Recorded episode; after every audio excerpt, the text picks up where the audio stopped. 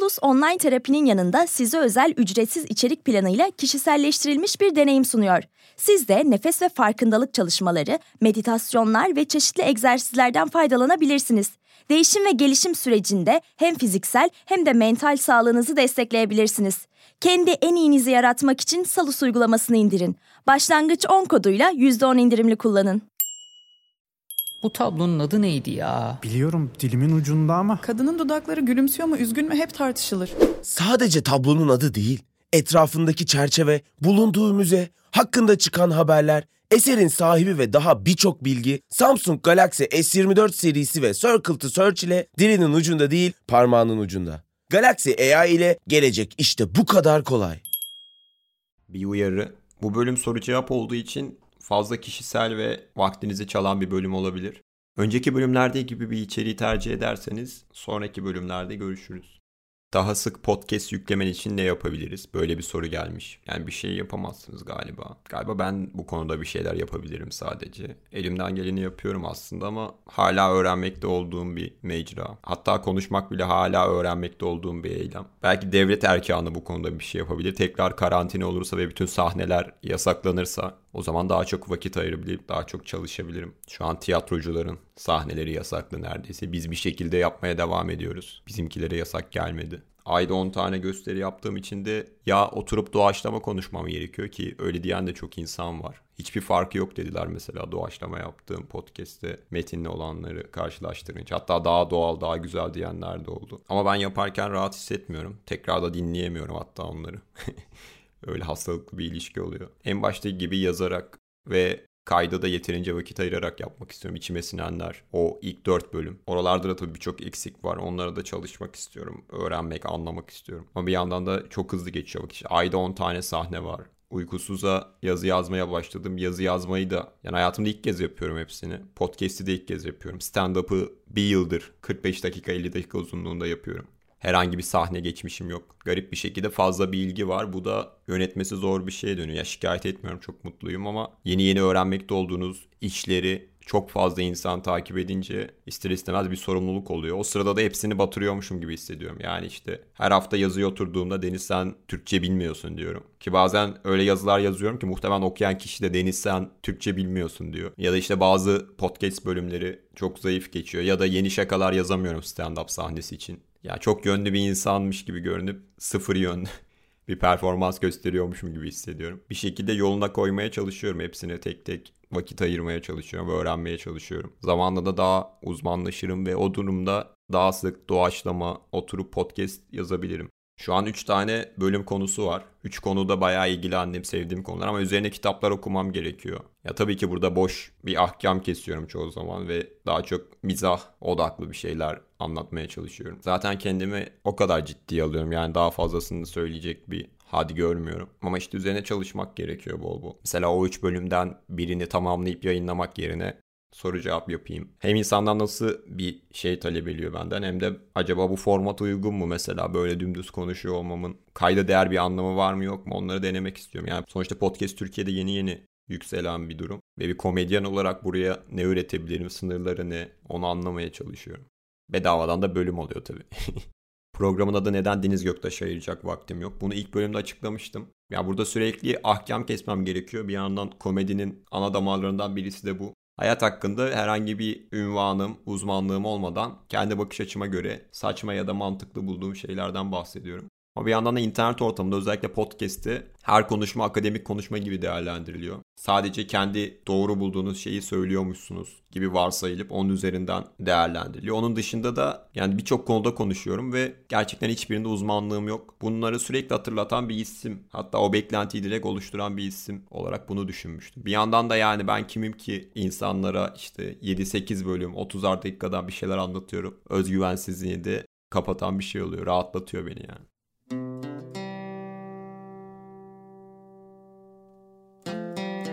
Deniz Göktaş'a ayıracak vaktim yok. Deniz Göktaş'a ayıracak vaktim yok. Deniz Göktaş'a ayıracak vaktim yok. Deniz Göktaş'a ayıracak vaktim yok. Şimdiye kadar Spotify'ım olmadığı için hiç podcast'ini dinlemedim. Kaçırdığım bir şey var mı diye sorulmuş. Podcast Spotify dışında bütün platformlarda var. Bedava dinleyebileceğiniz Google Podcast var. Podbean'in kendi sitesinden bütün bölümleri dinleyebilirsiniz. Ama tabii podcast dinlemeyerek kaçırdığınız birçok şey olabilir. Ben 2. bölümü seviyorum kendi yaptığım seride. Onun dışında Uykusuz Dergisi için yaptığım 5 bölümlük bir podcast serisi var. Katılırsın katılmazsın, ona bakabilirsiniz. Ama benim dışımda Kalt var, Fluarsız Enterlik var, Karanlık Bölge var, Lafola Podcast var, stand-upçıların konuk olduğu Tuzbiber Podcast var, Odadaki Fil var, Şendullar var. Bunların hepsi kendine özgü bir üslubu olan, tamamen bambaşka diyarlarda gezen işler. Ben hepsini de takip ediyorum. Bunları kaçırıyor olabilirsiniz. İlla Spotify'a da gerek yok dediğim gibi. Önündeki kağıttan okuyor gibisin. Sadece başlıklara not alıp yapsan daha iyi olmaz mı diye bir soru gelmiş. Evet, çoğu zaman gerçekten önümdeki kağıttan dümdüz okuyorum yetişebilmesi için kaydın. Çünkü metin hiçbir zaman bitmiyor. Bir yandan da stand-up'tan alışık olduğum bir şey. Stand-up'ta biz bir şaka yazıyoruz. 4 dakika sürüyor diyelim şaka. Bir kere yapıyoruz açık mikrofonda. Seyircinin güldüğü yerlere göre, kendi içimize sinen yerlere göre değiştiriyoruz. Sonra başka bir sahnede yapıyoruz. Bu sefer değiştirdiğimiz halini kontrol ediyoruz. Sonra başka bir sahnede, başka bir sahne, giderek şaka evrim geçiriyor ve sürekli yazı halindeyiz. O sırada da bir şeyler deneyebiliyoruz. Yani bazen batıyor, bazen çıkıyor ama podcast'te böyle değil. Yani bir şaka yaptığında o kayıtlı kalıyor. Ya bu son hali demen lazım. Bende de o bu son hali durum hiç yok. Yani sadece deadline'lar var. Onları bile kaçırdığım oluyor. Süre geldiğinde elimde ne varsa onu kaydetmeye çalışıyorum. O yüzden de kayda çok vakit ayıramıyorum. Aslında ayırmak gerekiyor. Yani %50'si bu, hatta belki daha fazlası. Ama metne dair özgüvenim hiç tamam olmadığı için hep kayıt son dakika oluyor. Muhtemelen uykulu oluyorum, yorgun oluyorum. O sırada olabilecek kağıttan okuyup anlatıyorum. Sadece başlıkları not alıp konuşsam burada çok hatip gibi bir şey olmam gerekiyor yani. Aynı rafinelikte konuşma şansım yok. O cümlelerin hepsini tek tek yazıp olabildiğince fazla kelimeleri atıyorum. Burada çok şaka yok ya da buranın ritmi bozuk diye tekrar tekrar o paragrafı yazmaya çalışıyorum. Hatta bazen başka insanlara gönderiyorum. Onlardan gelen yorumlara göre güncelliyorum. Sadece başlıkları not alıp konuşsam bir de şöyle bir sıkıntı olabilir. Yanlış bir şey deme olasılığım çok yüksek. Ve öyle bir hakkımız yok yani. Bir komedyenin de yanlış bir şey söyleme hakkının olmadığı bir yerde her şeyini hesaplı konuşması lazım. O da muhtemelen metnin halinden daha da yapay bir yere götürüyor hikayeyi. Burada tabii düzeltmem gereken şey yazılı metni doğal bir şekilde anlatabilmek, ezberlemek. Bunun için de uğraşıyorum. Doğrusunda bu olduğunu düşünüyorum. Podcast'teki bir persona mı yoksa gerçekten sen misin? Ya planlanarak yapılmış bir persona değil ama ben bu kadar ritmik konuşan, sürekli ahkam kesen, 20 dakika boyunca şaka yapan birisi değilim. Bu belki çok yanında samimi hissettiğim, keyifli olduğum, insanlarlayken olduğum bir durum olabilir. Ya da işte sahnede, stand-up sahnesinde de öyle. Ama bu benim yani. Planlı bir şekilde şöyle davranayım, şunu şöyle diyeyim gibi bir persona durumu yok. Ama araya bir duvar çekiliyor galiba. Tamamen kendimi açmıyorum. Öyle bir samimiyete de inanmıyorum. Yani şu an önümde kayıt grafiği akıyor. Böyle kalp atışı gibi. Ben konuştukça bir şeyler çıkıp geliyor. Önümde mikrofon var. Normalden daha dik oturuyorum. Ve görmediğim insanlara bir şey anlatıyorum. O yüzden tabii ki bu ben değilim. Ama planlanmış, yaratılmış, şöyle yaparsam tutar dediğim bir persona da değil. Belki daha özgüvenli, daha kibirli bir halim olabilir. Kendimin karikatürü olabilir. Nasıl bu kadar rahat konuşabiliyorsun diye bir soru gelmiş. Rahat konuşamıyorum. Bunun cevabı da bu. Ama şöyle bir durum var. İşte kendini önemsemezsen, yaptığın şeyi önemsemezsen ve bir hedefin olmazsa o durumda zaten ne kadar gerilebilirsin ki? Yani ya şurayı yanlış dedim, işte şu an sesim çok ince geliyor ya da yorgunum ya da yazdığım metin çok kötü falan, öyle korkularım oluyor. Üzerine gerilmeye değecek şeyler de değil bir yandan. Bir şeyler üretiyorum ve iyi olursa birileriyle bir şey paylaşabilirsem ne güzel. Paylaşamazsam da okey, üretmeyi bırakırım. Sonuçta podcastçi, stand-upçı, yazar olmak bir lüks bence. Ve herkes denemesi gereken bir şey bir yandan da. Yani üçünü de yapmak için özel bir yetenek gerektiğini düşünmüyorum. Belki çalışmak, başka işleri analiz etmek, düzenli üretmek, kendinle daha dürüst bir ilişki kurmak. Bunlar gerekiyor olabilir. Bunlar da bir yetenek değil. Herkesin yapabileceği şeyler. Bunları yaptıktan sonra da gerilecek bir şey yok ya, bilmiyorum. Bir yandan son zamanlarda Şokopop videolarını izliyorum. Nez'in yaşadıklarını gördüm. Yani orada sürekli bir imajını sabit tutma, koruma, başkalarıyla rekabet hali var. Belki komedyenlerin doğası gereği, bilmiyorum. Ben öyle bir şey hissetmiyorum. Hatta tam tersi, dayanışmacı, birbirini koruyan, kollayan bir durum var. O yüzden rahat olmamak için bir sebep yok gibi önümde. Bazen tabii şey oluyor işte, stand-up'da oluyor bu sadece. İnsanlar çok uzak yerlerden beklentilerle ve gerçekten çok para vererek geliyorlar. Eğer o günkü performansım özellikle düşük olursa, yani beni sevip sevmemelerinden bağımsız, beni sevip sevmemeleri çünkü birçok farklı faktöre bağlı ama o gün ben düşük performans gösteriyorsam, ki bu çok oluyor, ya o durumda bir sorumluluk hissediyorum ve o durum beni sadece kaygılara sürüklüyor. Yani daha iyi, daha enerjik konuşmalıyım, daha işi severek yapmalıyım gibi bir gerginlik oluyor. Rahatlıkla ilgili diyebileceğim bu. Ama günlük hayatta tamamen eski sosyofobik, kaygılı, özgüvensiz Deniz full devam ediyor. Yeni tanıştığım insanlarla konuşurken Deniz o kadar da keyifli bir insan değilmiş hissi yaratıyorum sürekli. İnsanlar podcast'i gibi konuştuğumu sanıyor ya da stand-up'taki gibi. Öyle de değil.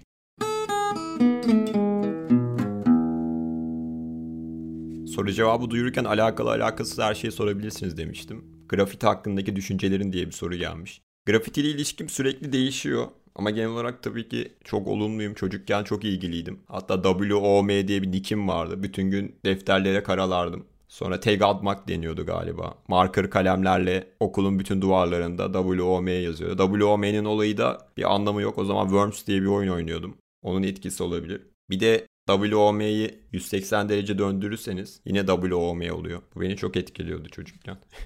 O dönem nerede renkli bir şey görsem, yani o dönem dediğim ne zaman oluyor? 2005-2006 o kadar yaygın değildi. Mamak'ta falan nerede renkli grafitiler görsem çok etkileniyordum. Ya bunlar kim, ne yapıyorlar? Hatta Ankara'da MWT diye bir grup vardı. Grafiti grubu. Onlarla MSN'de arkadaştım. İşte REK vardı, SLY vardı. Batıkentlilerdi galiba. Onlarla sürekli konuşuyordum tam bir fanboy olarak. Nereye yeni grafiti yaptılarsa duyuruyorlardı. İşte bu gece bombing yaptık falan. Öyle tabirler var. Çok hakim değilim. Ben de gidip heyecanla bakıyordum. Aa, REK buraya bunu yapmış. SLY bunu buraya yapmış. Ve tabii kendim de yapmak istiyordum. Çocukluktan beri zaten neyden etkilenirsem bunu ben de yapayım gibi bir narsist mi artık bilmiyorum. Bir özgüven var. İşte WOM eskizlerine çalışıp ondan sonra bir tane annemlere sprey aldırmıştım. Normalde Akçalı diye bir markayı öneriyordu abilerim. Ben de bu arada yani 6. sınıfa giden çok kısa boylu zayıf bir çocuğum bunlar olurken. Zaten o hip hop kültürüne uygun bir halim yok. Gözlüklerim var.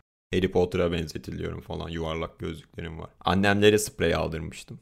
Onlar da ne yapacağımı bilmiyor. Evde çalışacağım falan filan demiştim galiba. Sonra bir gün bir duvara yapmıştım mahallede. Bir apartmanın bahçesinin iç duvarına. Ve duvar şöyle bir duvardı. Yani alçı bile yok. Çok kötü, hiç kimsenin görmediği, hiçbir estetik katkısı olmayan pütürlü bir duvardı. Özellikle orayı seçtim. İşte W'yu kral tacı gibi yapmıştım. Onun içini sarıya boyamıştım. O ve M'de yeşildi. Bunu yaparken apartmanda yaşayan bir polisin eşi görmüş. Gerçekten değişik. Ya, gün ortasında grafiti yapmakta hatalar var tabii de yani akşam dışarı çıkamıyordum zaten. Bir de ilk kez yapıyorum, nasıl göreceğim onu, aydınlatması falan. Zor işler onlar. Bir şekilde öyle yapmış bulundum. Yakalandım sonra. Bir daha o sokağa girişim yasaklandı. Bayağı travmatik bir şeye dönüştü grafiti benim için. Tabii sonra yıllar sonra Banksy'yi görünce o direkt grafitici diye geçiyor mu bilmiyorum. Sokak sanatçısı olduğunu. Yaptığı stensil deniyor. Bir kalıbın üzerine çizimlerini yapıp sonra onları duvara spreyliyorsun. Tabii başka şeyler de var Banksy'de, bilmiyorum adam. Telefon kulübesi büküp öyle sokak işleri de yapıyor. Onu gelince tekrar heyecanlanmıştım. Üniversitedeyken stensil yapmaya başlamıştım. Sokağa değil kendi kendime evde deniyordum. İşte 3-4 katmanlı renk renk çizimler. Onu da sadece pratikte bir kere yakın bir arkadaşım doğum günü kutlamak için ODTÜ'de bir potaya tırmanıp potanın üstüne işlemiştim. Sonraki gün sildiler zaten, nasıl üşenmediler, gittiler potadaki rengarenk çok güzel çizimi ODTÜ'nün görevlileri sildi. Şimdi grafiti yapanları da çok isim takip etmem. İzinsiz var, İzinsiz'i çok seviyorum. Politik işler yapıyor bayağı. Tekrar ilgilenmemde de işte Oğuzhan Üstün diye bir arkadaşın Tag diye bir belgeseli var. YouTube'da aratabilirsiniz. Bayağı değişik bir iş. Türkiye'de pek denk gelmediğim bir belgesel anlayışı. Eğer grafitiyle ilgileniyorsanız ya da çocuklar ne yapıyor, niye yapıyor falan diye bakmak isterseniz öneririm.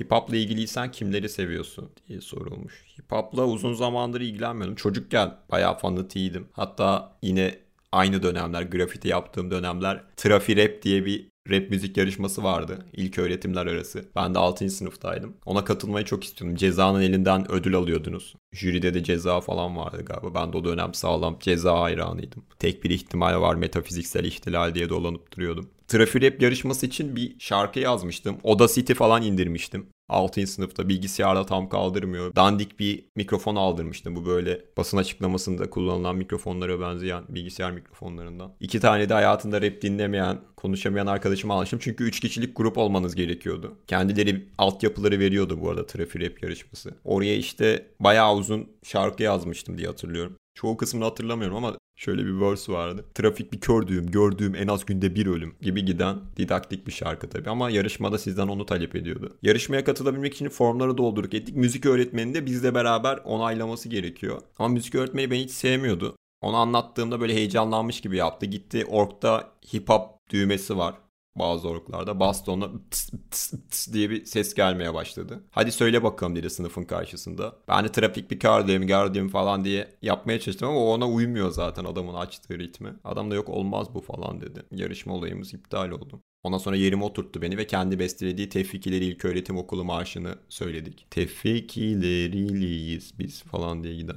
İnsanlar çok seviyor hece ölçüsünü ve ait oldukları grubu. Ne geldiyse başımıza bundan geldi. Salus uygulamasında klinik psikologların yanında online görüşme yapabileceğiniz farklı uzmanlar da var. Çocuk gelişim uzmanı, diyetisyen veya fizyoterapist. Bu sayede değişen ihtiyaçlarınıza uygun beslenme, egzersiz ve sağlıklı yaşam rutinleri oluşturabilirsiniz. Salus uygulamasını indirin ve başlangıç 10 koduyla %10 indirimden yararlanın. Detaylar açıklamalarda ve salusmental.com'da.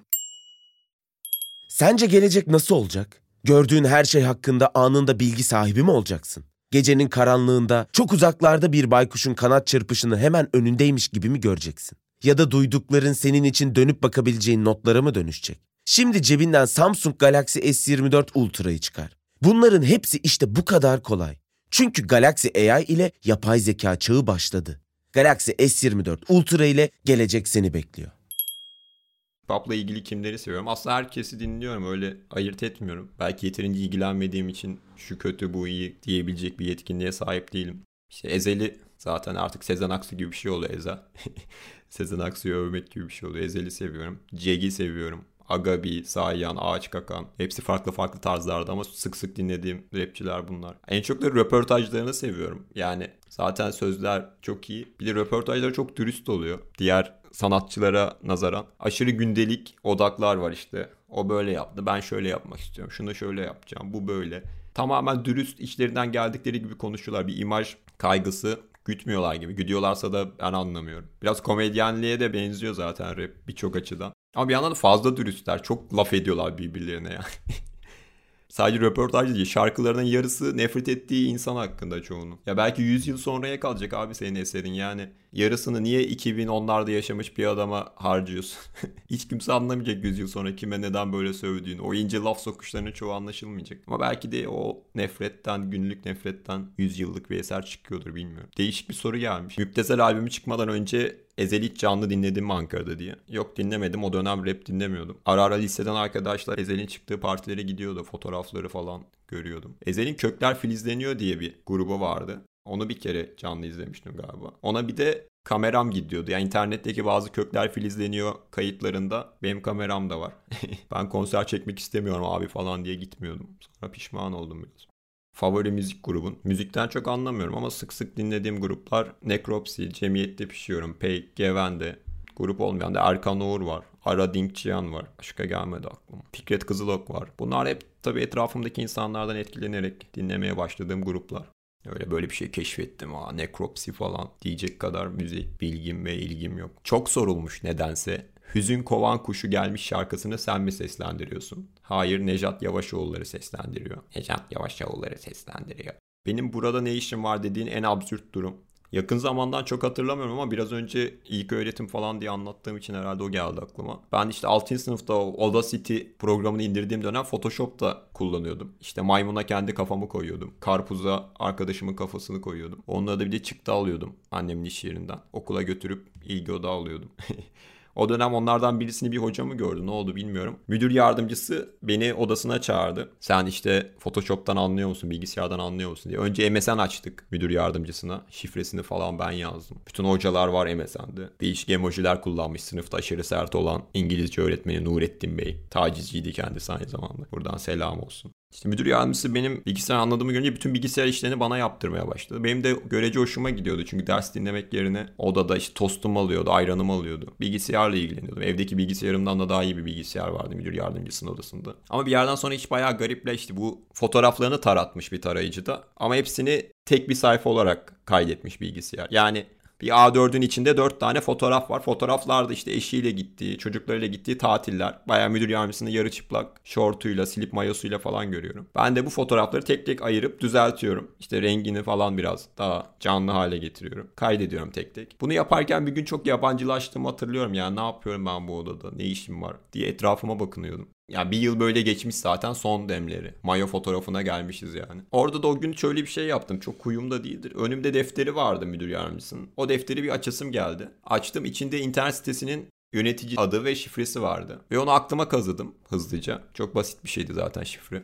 Yani bu müdür yardımcısının işte bir noktalama işareti koyayım, bir harf koyayım, bir büyük harf, bir sayı diye düşüneceğini sanmıyorum zaten. Eve gittiğimde de siteye girdim. Gerçekten şifre işe yaradı. Bütün haberler, işte bilmem nereden ödül aldık, bilmem ne İl Milli Eğitim Yardımcısı bizi ziyaret etti. Hepsini değiştirebiliyorum, her şeyini. Ama yani çok naif bir çocuktum o zamanlar. İlk hack denemem olsa da. Tabii benim gibilere lamer mı diyorlar? Çakma hacker gibi bir şey oluyor. O dönem tiyatro ekibindeydim ben ve adımı siteye yanlış yazmışlardı. Benim tam adım İmran Deniz Göktaş, İrem Deniz Göktaş diye yazmışlardı. Ben de aşırı gıcık oluyordum o dönem. Herhangi bir şekilde bana kız benzetmesi yapıldığında deliriyordum öfkeden. Ona da bayağı sinirlenmiştim. Oraya girip İrem'i İmran diye düzelttim sitede. Ve sevmediğim biri vardı ekipte. Adını hatırlamıyorum şu an, Burcu olsun. Onun adını da Börcü diye değiştirmiştim. İşte o absürt durumun getirdiği sıkılganlıkla böyle bir minik bir suça karıştım. Film önerisi sorulmuş. Uzun zamandır çok film izlemiyorum. 2 yıl önceye kadar deli gibi izlemeye çalışıyordum. Yani artık filmlerden keyif almayı falan geçtim. Şu filmleri izlemem lazım, şunları izlemem lazım. Festivalde işte 20 filme bilet alıyorum ama bir yerden sonra o tempo o kadar yorucu oluyordu ki işte film ekimi oluyordu Ankara'da mesela. Aynı gün 5 tane gitmem gereken film oluyordu. Bir tanesinde uyuyordum. Ya şeyi kestirmeye çalışıyordum, filmin ilk 15-20 dakikası. Bu gerçekten izlenmeye değer bir film mi yoksa bunda uyuyup sonrakini mi düzgün izleyeyim? O dönem gerçekten her şeyi izliyordum, özellikle sanat sineması diye kategorilendirilen. Eski yönetmenlerden de işte filmografisini tamamlamadıklarım yetişmeye çalışıyorum. 2 yıl önce bir bıkkınlık geldi. Belki o artık iyice tüketime döndüğü için o olay. 2 yıldır çok film izlemiyorum. Ama eskilerden yani izleyip sevdiklerim, Roy Anderson'ın bütün filmlerini tavsiye edebilirim. Komedi seviyorsanız. Komedi art house denebilir herhalde. Aynı şekilde Elia Süleyman, hem politik hem komik, kara mizah. Lars von Trier'in bütün filmleri, Angelopoulos, Jack Tati. Jack Tati'nin Playtime diye bir filmi var. Herkesin seveceğini düşünüyorum. Visconti diye bir yönetmen var. Onun Leopard filmi. Cassavetes'in A Woman Under the Influence. Lucrecia Martel diye bir yönetmen var. Arjantinli. Böyle mi okunuyor bilmiyorum. Arjantinli bir kadın yönetmen. Onun Zama ve Bataklık diye bir filmi var. Headless Woman diye de bir film. Aslında hepsi iyi bunların. Bunları söyleyebilirim belki. Yakın zamanda Parazit ve Joker'i sevmiştim ama onu herkes izlemiştir zaten o filmi. Bu filmlerde de olaydan çok atmosfer ve karakter duyguları ön planda. Yani çok haddime değil ama eğer hızlı filmlere alıştıysanız, tempolu filmlere, bunlara da bir şans verin bence. Bir yerden sonra o tempolu, sırf olay olsun diye olay olan ya da işte dramatik çatışma, tansiyon yükselsin diye yazıldığı belli olan sahnelerle dolu filmler bir tık yapay gelmeye başlayabilir. Ama mesela Safdie Brothers, Safdie kardeşlerin Uncut Gems diye bir filmi var. Netflix'te olduğu için herkes izlemiştir muhtemelen. Ya onlar da çok ters, çok yoğun bir tempoyla yine aynı derinliği yakalayabilmişler. Demek ki başka bir şeyler var. Benim direkt kelimelere dökemeyeceğim. Ondan yine Good Time diye bir filmi vardı. Bu Twilight'teki vampir çocuk oynuyordu. O da çok güzel. Bu Netflix'te olan filmleri herkesin izlemesi de biraz garip geliyor. Yani tam televizyondan kurtulduk, internet, işte herkesin kendi zevkleri var. Kimisi İskandinav sinemasını takip ediyor, kimisi şu diziyi takip ediyor, kimisi bu diziyi derken birden Netflix'in sektöre hakimiyetiyle tekrar televizyona dönen bir durum var. Yani bir film Netflix'te yayınlandıysa ve yeterince ön plana çıkardıysa Netflix bu filmi, etraftaki herkes izlemiş oluyor. Bütün film eleştirmenleri bunun hakkında yazıyor, storyler bunun hakkında oluyor. Yani işte ATV'de pazar gecesi sineması izlemiş gibi, parlament miydi? Ve pazartesi hepimiz konuşuyormuşuz gibi bir durum oluyor. Tek kanallı televizyona dönüyoruz yavaş yavaş Netflix'te. Bu çok kötü bir şey de değil. Yaptıkları filmlerin hepsi çok iyi. Roma vardı. O da öyleydi. Ya da yeni Charlie Kaufman'ın I'm Thinking of Ending Things diye bir filmi var. Herkes onun hakkında yazıyor. Öven, gömen. Genel olarak sinemanın gündemi Netflix'in o sırada çıkardığı film oluyor. Bir yana Kaufman da tabii her zaman önemsenen bir insan da burada Netflix efekti de var. Ama bu Netflix olayı beni germeye başladı biraz. Belki de mesafe koymak gerekiyor olabilir. Geçenlerde Caner Özyurtlu'nun programına konuk olmuştu ve Caner Formula 1 izlemeye başladığını söyledi. Yani eskiden hiç ilgilenmiyormuş. Uzun yıllar sonra Formula 1 izlemeye başlamış. Bayağı takip ediyormuş. O an tam anlamadım niye, nasıl yani durduk yere Formula 1 nasıl ilgilenilirse falan. İşte o da anlattı, belgesel varmış. Çok iyi bir belgesel. Hikayelerini dinliyorsun. İşte orada asıl dönen dramayı anlıyorsun dedi. Yine anlamadım. Yani aşırı pahalı arabalar. Ben çocukken izliyordum Formula 1. O dönemde ezbere biliyordum her şeyi ama bir yerden sonra o çocuk aklımla bile şey gelmişti. Ya bunda insana dair hiçbir şey yok. Bu tamamen delilik. Sadece basıyorsun böyle adrenalin. Devasa bir kaza olmuştu galiba. Öyle soğumuştum, onu hatırlıyorum. Bir de tabii o dönem full hırsla takip ediyordum. Ya Schumacher kazanmayınca ağladığımı falan hatırlıyorum. Ya da yarış dışı kaldığında sinirden koltuklara vurduğumu hatırlıyorum. Sonra nedense bıraktım. Belki de işte CNN Türk, NTV falan yayınlamayı bırakmış da olabilir. Neyse Caner bunları deyince... Abi aynen çok iyi belgeseldir falan gibi bir tepki verdim. Sonra eve geldiğimde bizimkiler izlemeye başlamış evde. Ben de onlarla beraber izlemeye başladım. Deli gibi aldı beni yani. Öyle bir anlatıyorlar ki zaten oradaki karakterleri deli gibi her takımı çekmişler. İşte her karakterin ailesinin evine gidiyoruz. Takım koçlarının dramalarını, işten atılanlar bilmem neler. Ve sonra Formula 1 takip edesim geldi. Yani bitirdiğimde belgeseli. Zaten belgeseli 2 sezonu 2 dakikada bitirdim. Ve resmen Netflix hayatıma bir hobi soktu yani. Çok iyi bir prodüksiyon, çok iyi bir hikaye anlatıcılığı. Bunu her şey yapabilirler. Onu düşünün ya, Formula 1'e yapabiliyorlarsa bunu her şey yapabilirler. Bu kötü bir şey mi bilmiyorum ama mesela şey daha güzel olurdu yani. İşte bir arkadaşım Formula 1 izliyor olsa, başkası beyzbol takip ediyor olsa, işte öbürü rekabetçi spor takip edilmez falan deyip sigarasından fırtalıyor olsa. Yani öyle bir çeşitlilik olsa daha güzel. Sanki Netflix'te şu an bakıyorum, Twitter'da Formula 1 günleri herkes Formula 1 konuşuyor. Bir yerden sonra böyle çok aynılaştıran, herkesin aynı yerden beslendiği bir yere götürüyor gibi Netflix. Ya da çok basit bir 1984 yorumu yapıyor olabilirim. Birden yükselip film önerisinden.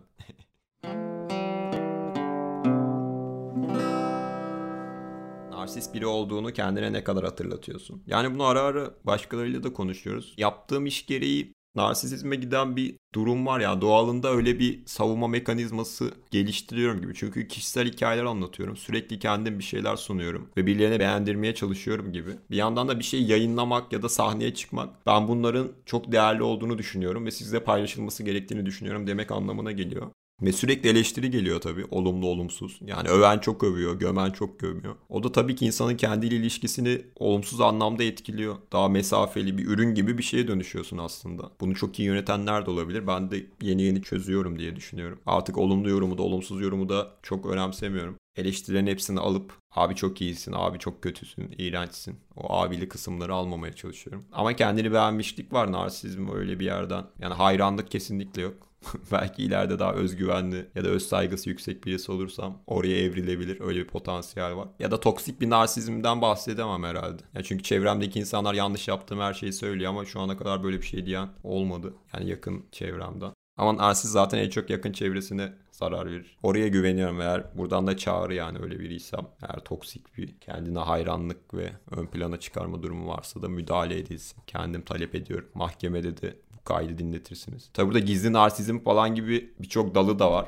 Oralar var galiba. Gizli narsizm işte mükemmelliyetçilik falan da oraya gidiyor. Ama bu tarz işler yapan, kendisini ortaya koyan, kendisiyle ilgili işler yapan, beğendirmeye çalışan insanlarda böyle bir yan etkisi oluyor bence. Onu da sürekli kontrol etmek. Belki çevrende sana müdahale eden, eleştiren insanlar bulundurmak. Pohpohlayanlar yerine. Daha iyi olabilir. Narsist biri olduğumu kendime ara ara hatırlatıyorum. Seni insanların iyi görmesini ister misin? Evet, bunu isterim. Önemsiyorum bayağı. Hatta yani eskiden çok sık yaptığım bir şey vardı. Ya böyle doğamın kurnazlığa, bencilliğe ya da manipülasyona çok uygun olduğunu düşünüyorum. Zaten zorda kaldığımda işte yakın çevremle tartışırken falan ara ara buralara da düştüğüm oluyor. İşte daha bencilce bir yerden karşı tarafa hak versem de o mağlubiyeti kabul etmemek için tartışma yeteneklerimi kullanıp manipüle ettiğim oluyor. Orada da şöyle bir durum oluyor zaten. Öyle güzel argümanlar sunuyorum ki onları sesli duyunca ben de tekrar haklı olduğuma inanmaya başlıyorum. Sonraki gün falan fark ediyorum. Abi yani kendimi de ikna etmişim, karşı tarafı da kandırmışım diye. Yaptığım hareketlerin bencilce ya da manipülatif olduğunu fark edip üzüldüğüm için bir ara şöyle bir şey yapıyordum. Bu durumda erdemli bir insan ne yapar? Bayağı ben onu yapmak istemesem de bu sorunun cevabı neyse onu yapmaya çalışıyordum. Şu anda da onu sürdürmeye çalışıyorum.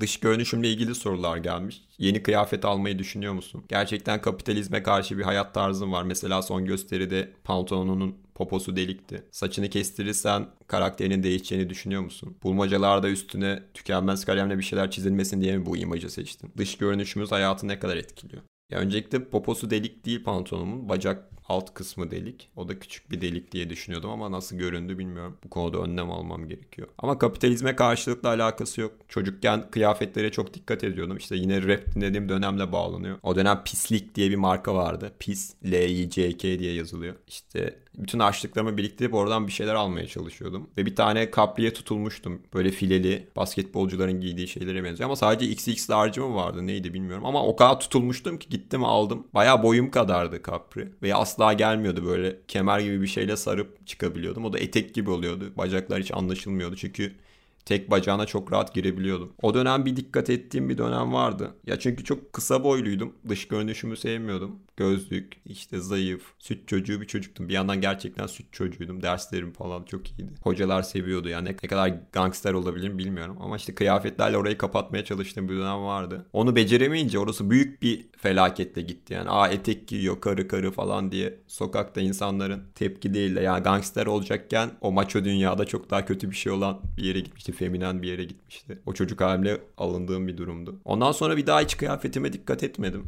Yani hiçbir zaman yeni bir kıyafet almak hevesim olmadı. Üniversiteye geçtikten sonra da zaten arkadaşlarımın verdiği kıyafetleri giyiyordum. Yani onların artık giymediği, küçük gelen ya da artık atmak istedikleri. Ve bu bir yandan da körlükle de alakalı. Yani çok algılayamıyorum. İyi giyinmiş insanı da algılayamıyorum. Kötü giyinmiş insanı da. Film çekerken en çok sıkıntı oluyor. İşte sanat yönetmeni şöyle bir kıyafet mi, şöyle bir kıyafet mi diyor. Ben ya bu karaktere şu kostümü daha gider, bu kostümü gider diyor. Renk dışında hiçbir şey anlayamıyorum o durumda. Belki öğrenmem gereken, geliştirmem gereken bir şey. Yani kapitalizme karşılıktan değil, böyle rahat ediyorum. Giydiğim kıyafetle çok değişebileceğimi düşünmüyorum. Diğer insanlara da öyle değerlendirmediğim için orası eksik kaldı. Bir özür bile olabilir belki. Yine ODTÜ'deyken bir arkadaşım giymediği bir pantolon vermişti. Şu an giydiğim pantolona benziyor. Böyle etnik falan deniyor galiba ama o dönem onu bilmiyordum. Sadece çok hoşuma gitmişti dokusu. Sürekli onu giyiyordum. Onun rengi falan gidince bir yandan da sahneye çıkıyorum, İnsanlara ayıp olmasın diye. Şu an giydiğim pantolonu aldım. Saç ve bıyıkla ilgili gelen sorularda da yani bunlar hiçbir bilinçli şeyler değil. Ben dediğim gibi bir yıldır insanların karşısına bu seviyede çıkıyorum. 2 yıl önce de sahneye çıkmaya başladım. Daha önce çıkma hevesim yoktu. Son 8 senedir şu an göründüğüm gibiyim. Berberleri çocukluktan beri sevmiyorum. Oradan bir travma kalmış olabilir. Her berbere gittiğimde ağlayarak çıktım. Muhtemelen kendimi sevmiyorum bu arada. Yani orada berberi suçluyorsun. En değiştirilebilecek şey olduğu için. Bir mucize yaratmasını bekliyorsun ama genel olarak kısa saçlı halimi ya da yüzümü sevsem herhalde berber o kadar sorun edeceğim bir durum olmazdı. Saçımı kestirince de bir şey değişeceğini sanmıyorum. Belki insanların beni algılayışı değişebilir. Ama bunların hiçbiri planlı ya da böyle yapsam daha iyi olur diyerek düşündüğüm şeyler olmadığı için benim açımdan değişen bir şey olmuyor. Bazen saçım gözümün önüne düşse de ben zaten aynı görüyorum dışarıyı. Kestirince artık hiç düşmez herhalde.